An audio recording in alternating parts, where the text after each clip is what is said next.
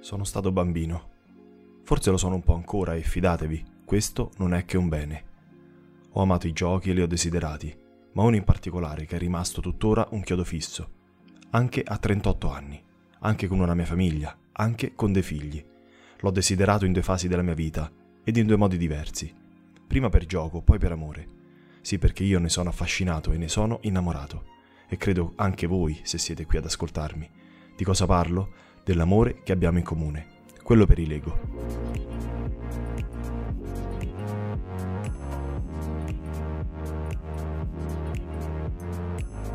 Permettetemi di anticipare la vostra domanda. E quindi farai un podcast sulla storia dei Lego? No, non ora, non qui. Questa è la mia storia.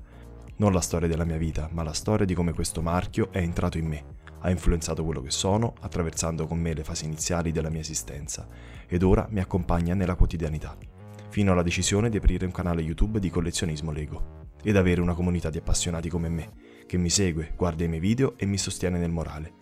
Ma perché ho aperto un canale YouTube? Perché mi piacciono i Lego? Perché li adoro? Perché sono diventato un collezionista?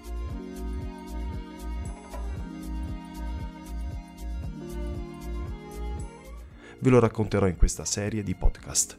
Vi prenderò per mano e vi farò affacciare ad una finestra. Voi dovete solo ascoltare ed immaginare. Quello che vedrete sono io, dall'Alessio bambino all'adulto, e vedrete come i Lego mi hanno accompagnato e fatto crescere, evolvere, dal bambino che ci giocava ed imparava all'adulto che vorrebbe casa piena di mensole e vetrine per esporli. Perché ora è una passione, una ricerca, un meravigliarsi alle novità sono un collezionista, un collezionista non professionista.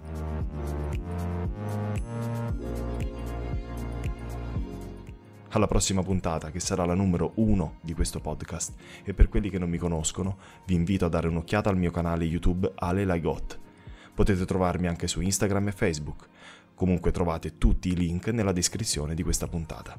Intanto grazie per avermi ascoltato, non vedo l'ora di iniziare con voi anche questo viaggio e a martedì prossimo alle 15, sempre qui. Un saluto da Alessio.